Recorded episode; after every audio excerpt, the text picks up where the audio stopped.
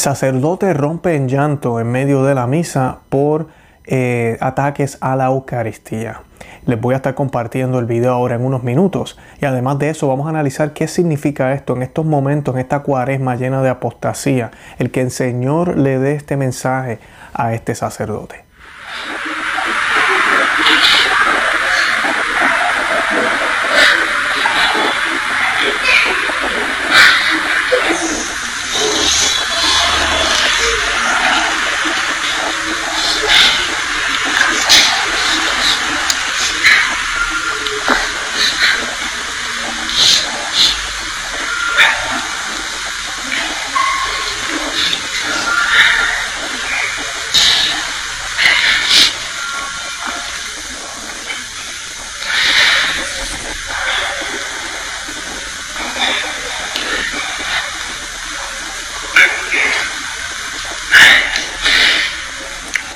Agradezco su participación en la Santa Misa. Seguimos unidos en oración. Hay cosas que a veces no se pueden explicar. O más bien sí. Lo que pasa es que duele mucho cuando el Señor permite compartir o ver ciertas cosas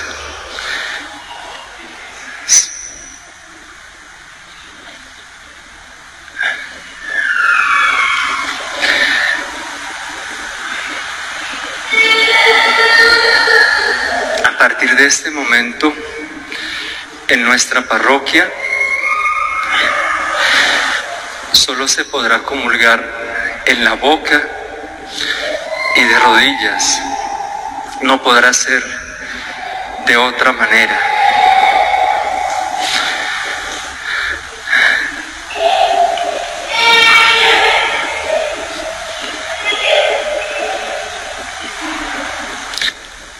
Cristo está vivo, está entre nosotros y le duele muchísimo. No solo cuando no se comulga, porque es un dolor muy grande para él, sino cuando se recibe, ni siquiera siendo conscientes a quién se está recibiendo. Y cuando se recibe, como si se recibiera cualquier comida, como si no se creyera en su presencia. Ahí está, está vivísimo. Y si les decía, recíbenlo de esta manera, tengan cuidado, y no se hace, así sea una pequeña partícula, la más diminuta, ahí está el todo. Por eso siempre se debe tener el mayor cuidado posible.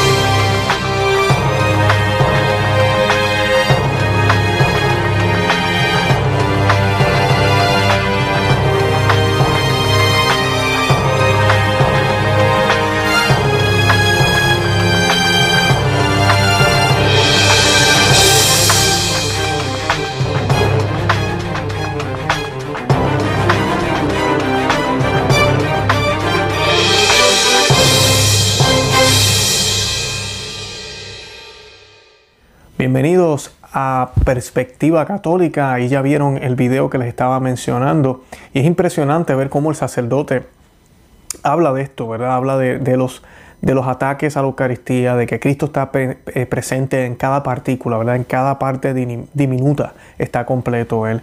Y pues de eso vamos a estar hablando hoy. Vamos a estar analizando esto y vamos a estar analizando lo que la iglesia siempre nos ha enseñado sobre la Eucaristía. Y pues antes de comenzar yo quisiera pedirles de favor que le den me gusta a este video, que lo compartan, que les dejen saber a otros que existimos, que les dejen saber a otros que tenemos un nuevo canal que se llama eh, Perspectiva Católica y que además de conoce, ama y vive tu fe, ¿verdad? Estamos también por acá, por este medio. Eh, hoy pues vamos a estar analizando esta noticia que como decía al comienzo del video, posiblemente muchos ya han visto este, este video, otros no lo han visto. Así que pues los invito a que a que se sienten con calma porque vamos a hablar muchísimas cosas sobre este tema que para mí me, me, apasiona muchísimo. Antes de comenzar también quiero pedirles que como les dije que se suscriban a este canal. En el otro canal que nosotros tenemos, Conoce, Ama, Vive tu Fe, yo tengo un playlist y les voy a compartir el enlace en la descripción de este programa aquí en Perspectiva Católica. Y tengo ahí más de 15 videos donde yo toco los temas sobre la comunión en la mano y el problema que tenemos con eso. Es algo que la iglesia ha permitido, pero no es algo que debe, que debe ser, no es algo que debería estar pasando basado en las mismas enseñanzas de la iglesia. Así que de eso vamos a estar también hablando en el día de hoy. Antes de comenzar, yo quisiera que hiciéramos un Padre Nuestro, un Ave María y un Gloria, y lo vamos a hacer en el nombre del Padre y del Hijo y del Espíritu Santo. Amén. Pater noster, quias in celis, sanctificetur nomen tuum, appenia renum tuum, fiat voluntas tua, sicut in cielo et in terra. Pane nostrum quotidiano da nobis hodie, et emite nobis debita nostra, sicut en nos dimitimus debitoribus nostris, et de nos entucas en tentatione, se libra nos lo malo. Amen. Ave Maria, gratia plena, Dominus tecum, benedicta tu in mulieribus, et benedictus fructus ventris tui, Iesus. Santa María, Mater Dei, ora pro nobis peccatoribus, nunc et hora nostre. Amén. Gloria al Padre, al Hijo y al Espíritu Santo, como era en el principio, ahora y siempre, por los siglos de los siglos. Amén. In nomine Patri, et Filii, Spiritus Santi. Amén. Bueno, y hoy pues quise hacer el Padre Nuestro y el Ave María en latín y el Gloria en español. Eh, algunos días yo hago los, los dos idiomas. Lo estamos haciendo de esa manera en el otro canal porque es la lengua de la iglesia, el latín, y además de eso sé que muchos me han escrito que quieren ir aprendiendo un poco sobre esto.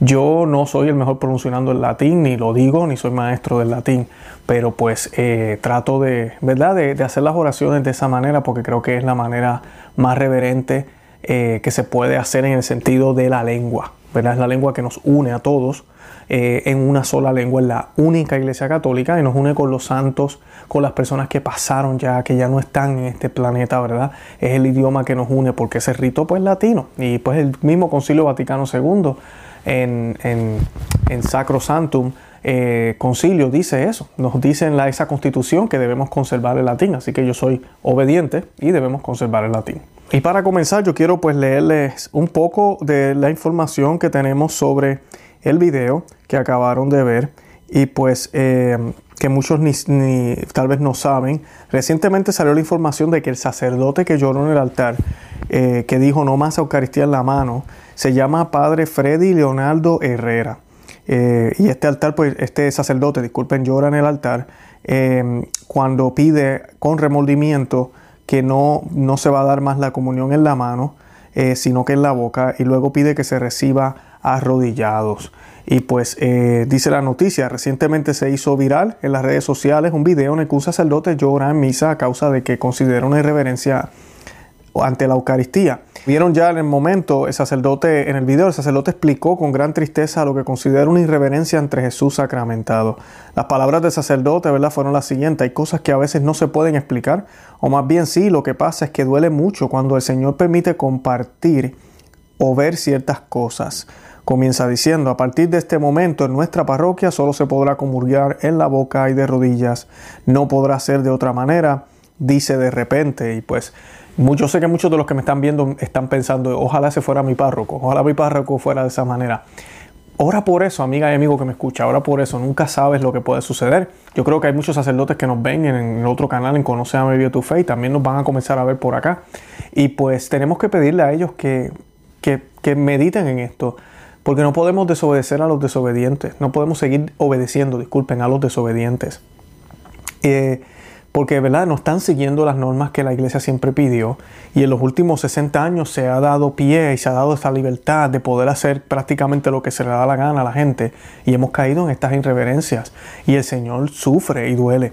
Porque sí, como dice el sacerdote, es enseñanza de la iglesia católica que en cada partícula está el Señor Ustedes no sé si han visto, pero cuando hay una misa llena, demasiado de llena y no hay suficiente hostia, los sacerdotes comienzan a partirla y le dan un pedazo a, cada persona más pequeño. Eso no quiere decir que usted recibió el brazo, aquel recibió otro brazo, aquel recibió las piernas. No, El Señor está completo en cada una de ellas. Es exactamente lo que sucede si seguimos cortándolo, ¿verdad? cortando esa hostia, y si seguimos eh, viendo cada trozo, cada pedacito pequeño. Cada pedazo pequeño de esa hostia, el Señor está completo.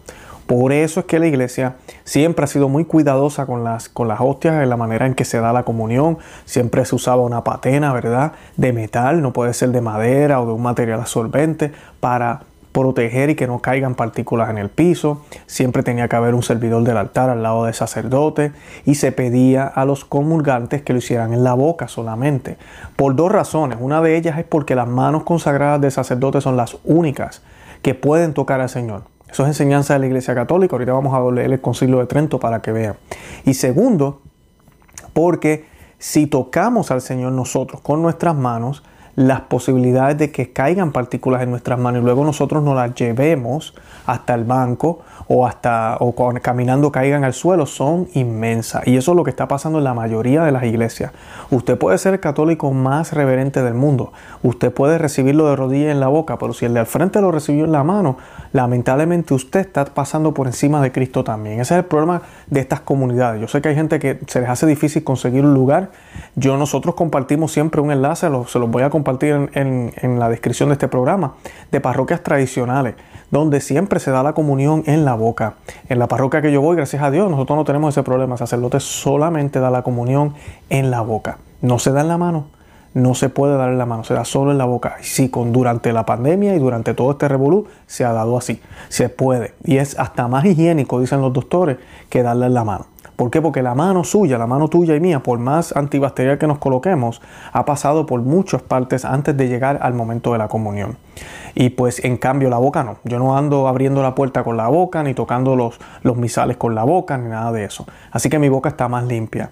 Y el sacerdote de por sí se lava las manos, inclusive en el rito, en la misa, y es una sola, un solo par de manos. Ese par de manos siempre está seguido y, y cerca del Señor. Y el sacerdote debe tener sus cuidados también para que no caiga ninguna partícula en el suelo. Así que esa es la manera perfecta. La Iglesia Católica, sin tener ciencia, desde hace dos mil años, desarrolló la manera perfecta para distribuir al Señor. Y el sacerdote continuó, dijo, Cristo está vivo, está entre nosotros y le duele muchísimo, no solo cuando no se comulga, porque es un dolor muy grande para él, sino cuando se recibe, ni siquiera siendo consciente a quién se está recibiendo. Y cuando se recibe como si se recibiera cualquier comida, como si no se creyera en su presencia. Ahí está vivísimo. Y si les decía, recíbalo de esta manera, tengan cuidado. Y no se hace. Así, sea una pequeña partícula, la más diminuta, ahí está Él todo. Por eso siempre se debe tener el mayor cuidado posible. Y pues según el catecismo de la Iglesia Católica, ¿verdad? Eh, para respaldar aquí al sacerdote, primero que nada me parece muy humilde de parte de él el que él diga, ¿verdad? Eh, si les dije, ¿verdad? Que lo hicieran de esta otra manera, no me hagan caso. Es bien importante esto. Eh, porque no se trata, hay personas que piensan que la obediencia que nosotros le debemos a los superiores en la iglesia es una obediencia que si me piden a mí tirarme por un barranco, pero yo sé que eso atenta a mi vida, yo tengo que tirarme por el barranco, porque pues yo soy católico, yo tengo que obedecer lo que dice mi párroco. Eh, no, eso no es cierto, eso no es doctrina católica. En ningún lado, en el catecismo de la Iglesia Católica, ningún concilio dice que ese es el tipo de obediencia que tenemos que tener nosotros. De eso no es que se trata, se trata en términos, eh, se trata en términos de Dios, en cosas de Dios. Por ejemplo, usted va al confesionario y usted confiesa los pecados, usted tiene que ser obediente a la penitencia que el sacerdote le va a dar. Puede ser que sea una penitencia bien fuerte, como puede ser que sea una penitencia tan y tan suave como decir un Padre nuestro. Y usted piensa y dice, pero ¿por qué el Padre me dio solamente una penitencia como esa? Debería darme algo más. Entonces usted se enoja con el sacerdote y quiere que le dé una penitencia más fuerte. No, usted tiene que ser obediente. Obediente es cuando nos dan un consejo eh, obedientes cuando predican, deberíamos escuchar esa predica, pero cualquier cosa que vaya en contra de lo que ha enseñado la iglesia, de lo que ha enseñado Cristo sobre todo, tú y yo no tenemos que escucharlo. Inclusive lo dice San Pablo en sus, en, sus cartas, que si cualquiera viene predicando un evangelio que no es el que yo les he enseñado, no le hagan caso. ¿ok? Y nuestro Señor Jesucristo nos habló que vendrán vestidos o lobos de ovejas. Así habló de él. Estaba hablando ya de su iglesia. Él sabía que iban a haber enemigos dentro de su iglesia. Inclusive segundos después de haberle dicho a San Pedro, y está en las Sagradas Escrituras, de haberle dicho, en ti voy a edificar mi iglesia, San Pedro empieza a hablar disparates y a decirle, tú no te puedes morir, tú no vayas a Jerusalén. ¿Y qué le dice San Pedro? En la, a mí, ¿qué le dice Jesús en la cara a San Pedro? Apártate, Satanás. Al mismo Pedro que le acaba de decir, en ti edificaré mi iglesia. O sea que no podemos buscar perfección por parte de nuestros líderes. Entonces, si sabemos eso, que no son infalibles todo el tiempo, entonces tenemos que tener una conciencia educada para discernir y saber que lo que nos están diciendo, ¿verdad? Es coherente con el Evangelio. Por eso tenemos que orar mucho por ellos. Y yo no estoy diciendo que la mayoría de ellos están errados, pero ahorita mismo hay un número bastante grande de ellos que lamentablemente están hablando disparate que uno escucha cosas y ve cosas que las hemos cubierto en diferentes programas en nuestros canales, que, son impresionantes ver sacerdotes casando dos hombres. Eso lo cubrimos hace unas pocas semanas en, Argentina. En Brasil acabamos de ver la noticia de sacerdote que decidió celebrar una boda con un, con un pastor. Eh, Vimos también hace unos meses aquí en los Estados Unidos un sacerdote que contrató dos prostitutas y tuvo relaciones sexuales con ellas en el altar y lo estaba filmando. Eh, vemos cosas así, vemos al, sacerdote James Martin eh, promoviendo la agenda de ¿verdad? Este gay a todo lo que da y nadie le dice nada. Ese es el tipo de iglesia que vivimos ahora. Por eso yo les he dicho aquí que, mira, no todas las parroquias son iguales. Serán católicas, pero no son iguales. Las que nosotros recomendamos aquí, todas están en comunión con Roma. Bien importante eso. Nosotros no estamos hablando aquí de que somos sedebecantes ni nada de eso. Pero hay parroquias y lugares tradicionales donde se predica la doctrina como hoy se da el Señor en la boca y de rodillas. Busquen. Le va a tocar viajar un poco, le va a tocar ir más lejos, pero busquen esos lugares, de verdad que sí. Yo, gracias a Dios, lo digo muy contento y lo digo humildemente, yo no tengo ese problema. Yo voy a dos parroquias, ¿verdad? En dos ciudades distintas eh, y en ambas solamente se, da la comunión en la boca y de rodillas. Bendito sea Dios por eso. Así que busquen, el que busca encuentra y oren por su párroco para que un día reaccione como reaccionó este párroco. Y miren lo que dice el Catecismo de la Iglesia Católica. Dice, la presencia de Cristo en la Eucaristía es verdadera, real y actual.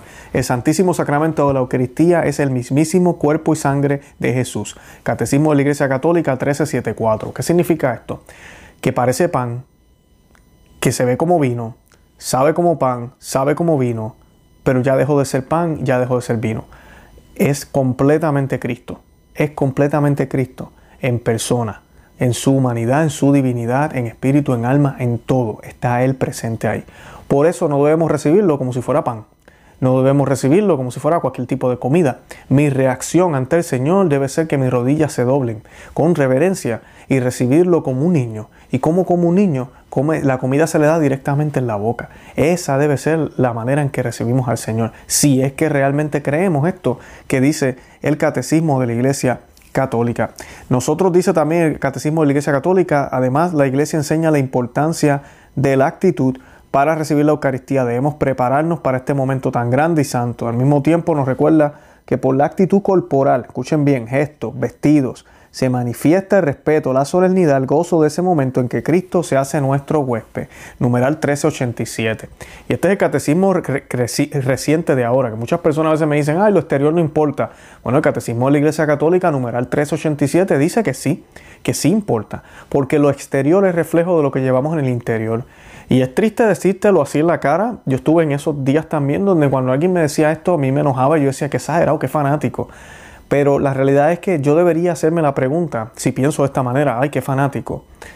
¿Será que no tengo suficiente amor para el Señor que no siento el impulso de arrodillarme? ¿Será que no siento, será que no tengo suficiente amor en mi corazón que no siento la necesidad de vestirme mejor cuando voy a la Santa Misa? ¿Será que no quiero al Señor tanto como digo que lo quiero, que no siento la necesidad de ser reverente ante Él?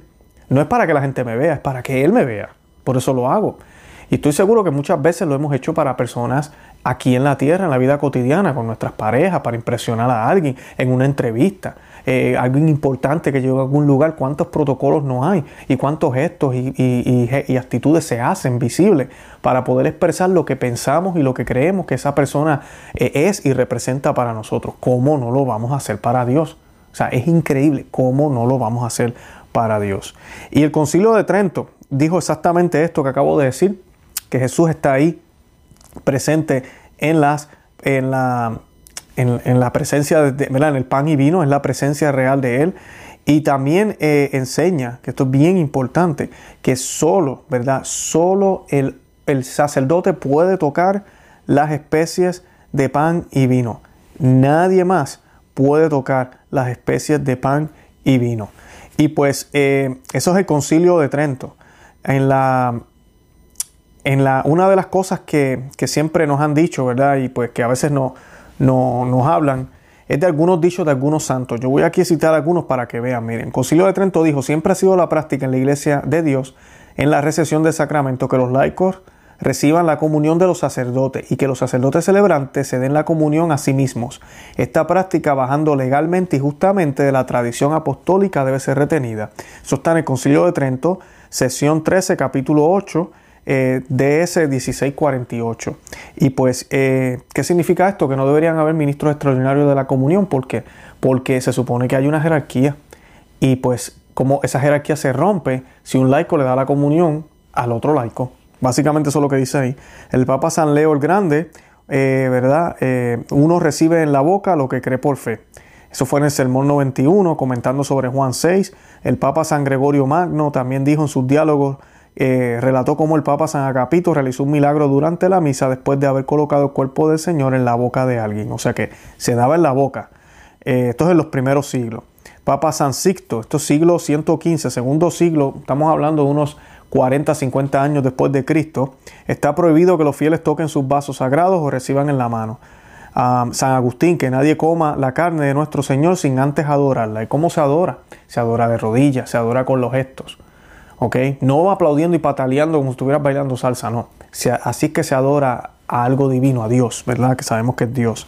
San Cirilo de Jerusalén, que es el que cita todo el mundo, y aquí quiero hablar un poco de este, dice su quinta catequesis de mistagógica se cita a menudo, se, ah, cita a menudo en defensa de la recesión en la mano, como diciendo, eh, dicen de esta forma, dicen, pon en tu lugar tu mano izquierda como el trono de tu derecha y recibe al rey de esa manera. Eh, esa, esta cita de por sí, que siempre lo que nos dicen que hagamos como un trono, y yo la he visto inclusive en los boletines de las iglesias, es una cita que tiene poca credibilidad e inclusive se piensa que ni siquiera San Cirilo la dijo. El patriarca neostoreano Juan, eh, San Epifanio, San Jerónimo y San Agustín, ellos nos cuentan que el sucesor de Cirilo, de San Cirilo de Jerusalén, fue un hereje. Los académicos discuten la autenticidad de la cita anterior y la mayoría cree que es el hereje Juan y no San Cirilo. El texto continúa diciendo, y esto es importante, si vamos a leer ese pedacito que dice, es un trono con las dos manos para que el Señor sea recibido dignamente en tus manos o whatever, lo que dice ahí, ¿verdad? Que todo el mundo trata de citar, pues vamos a leer que, dice, ¿verdad? Completamente el texto completo, no solamente esas dos oraciones. Y el texto completo dice, santifica tus ojos con el contacto con el cuerpo santo. Cuando tus labios aún estén húmedos, toca tus manos con tus labios y luego pasa tu mano sobre tus ojos, tu frente, tus otros sentidos para santificarlos. Esto ciertamente no suena como cualquier práctica tradicional católica y de cualquier parte de la ortodoxia. Aquí huele a herejía. A eso es lo que huele. Imagínense San Cirilo diciendo que después que lo recibiste te pases la mano así por la boca, por los ojos y, te, pongas contento con el Señor no es exactamente lo que, la iglesia jamás hizo. Así que esta cita es muy dudosa que San Cirilo la haya dicho, especialmente si usted conoce cómo San Cirilo escribía. Pero esa es la cita que nos usan los modernistas. Fuera de eso no hay ningún santo que haya hablado a favor de la comunión en la mano. Y hay diferentes sínodos que decidieron, como el sínodo de Sarasoga, castigar con excomunión a cualquiera que se atreviera a tomar la comunión en la mano. Eh, Sínodo de Rouen hizo lo mismo también. Concilio de Constantinopla eh, prohibió a los fieles dar la comunión a ellos mismos y decretaron una censura contra aquellos.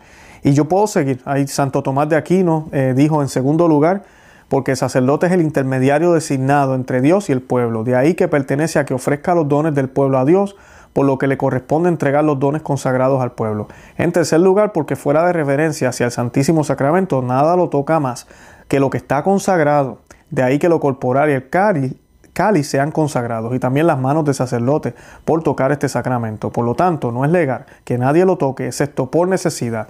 Por ejemplo, si cayera al suelo o en algún otro caso de urgencia. Eso está en la suma teológica, tercera parte, cuestionamiento 82, artículo número 13. Y pues hay muchos más comentarios y, frases que tengo aquí. Yo les voy a dejar el enlace para que lo puedan leer. Uno de las objeciones que también me pone muy común, ay, pero el Señor le dio la comunión a los apóstoles en la mano. Amiga, amigo que me escucha, los apóstoles eran sacerdotes.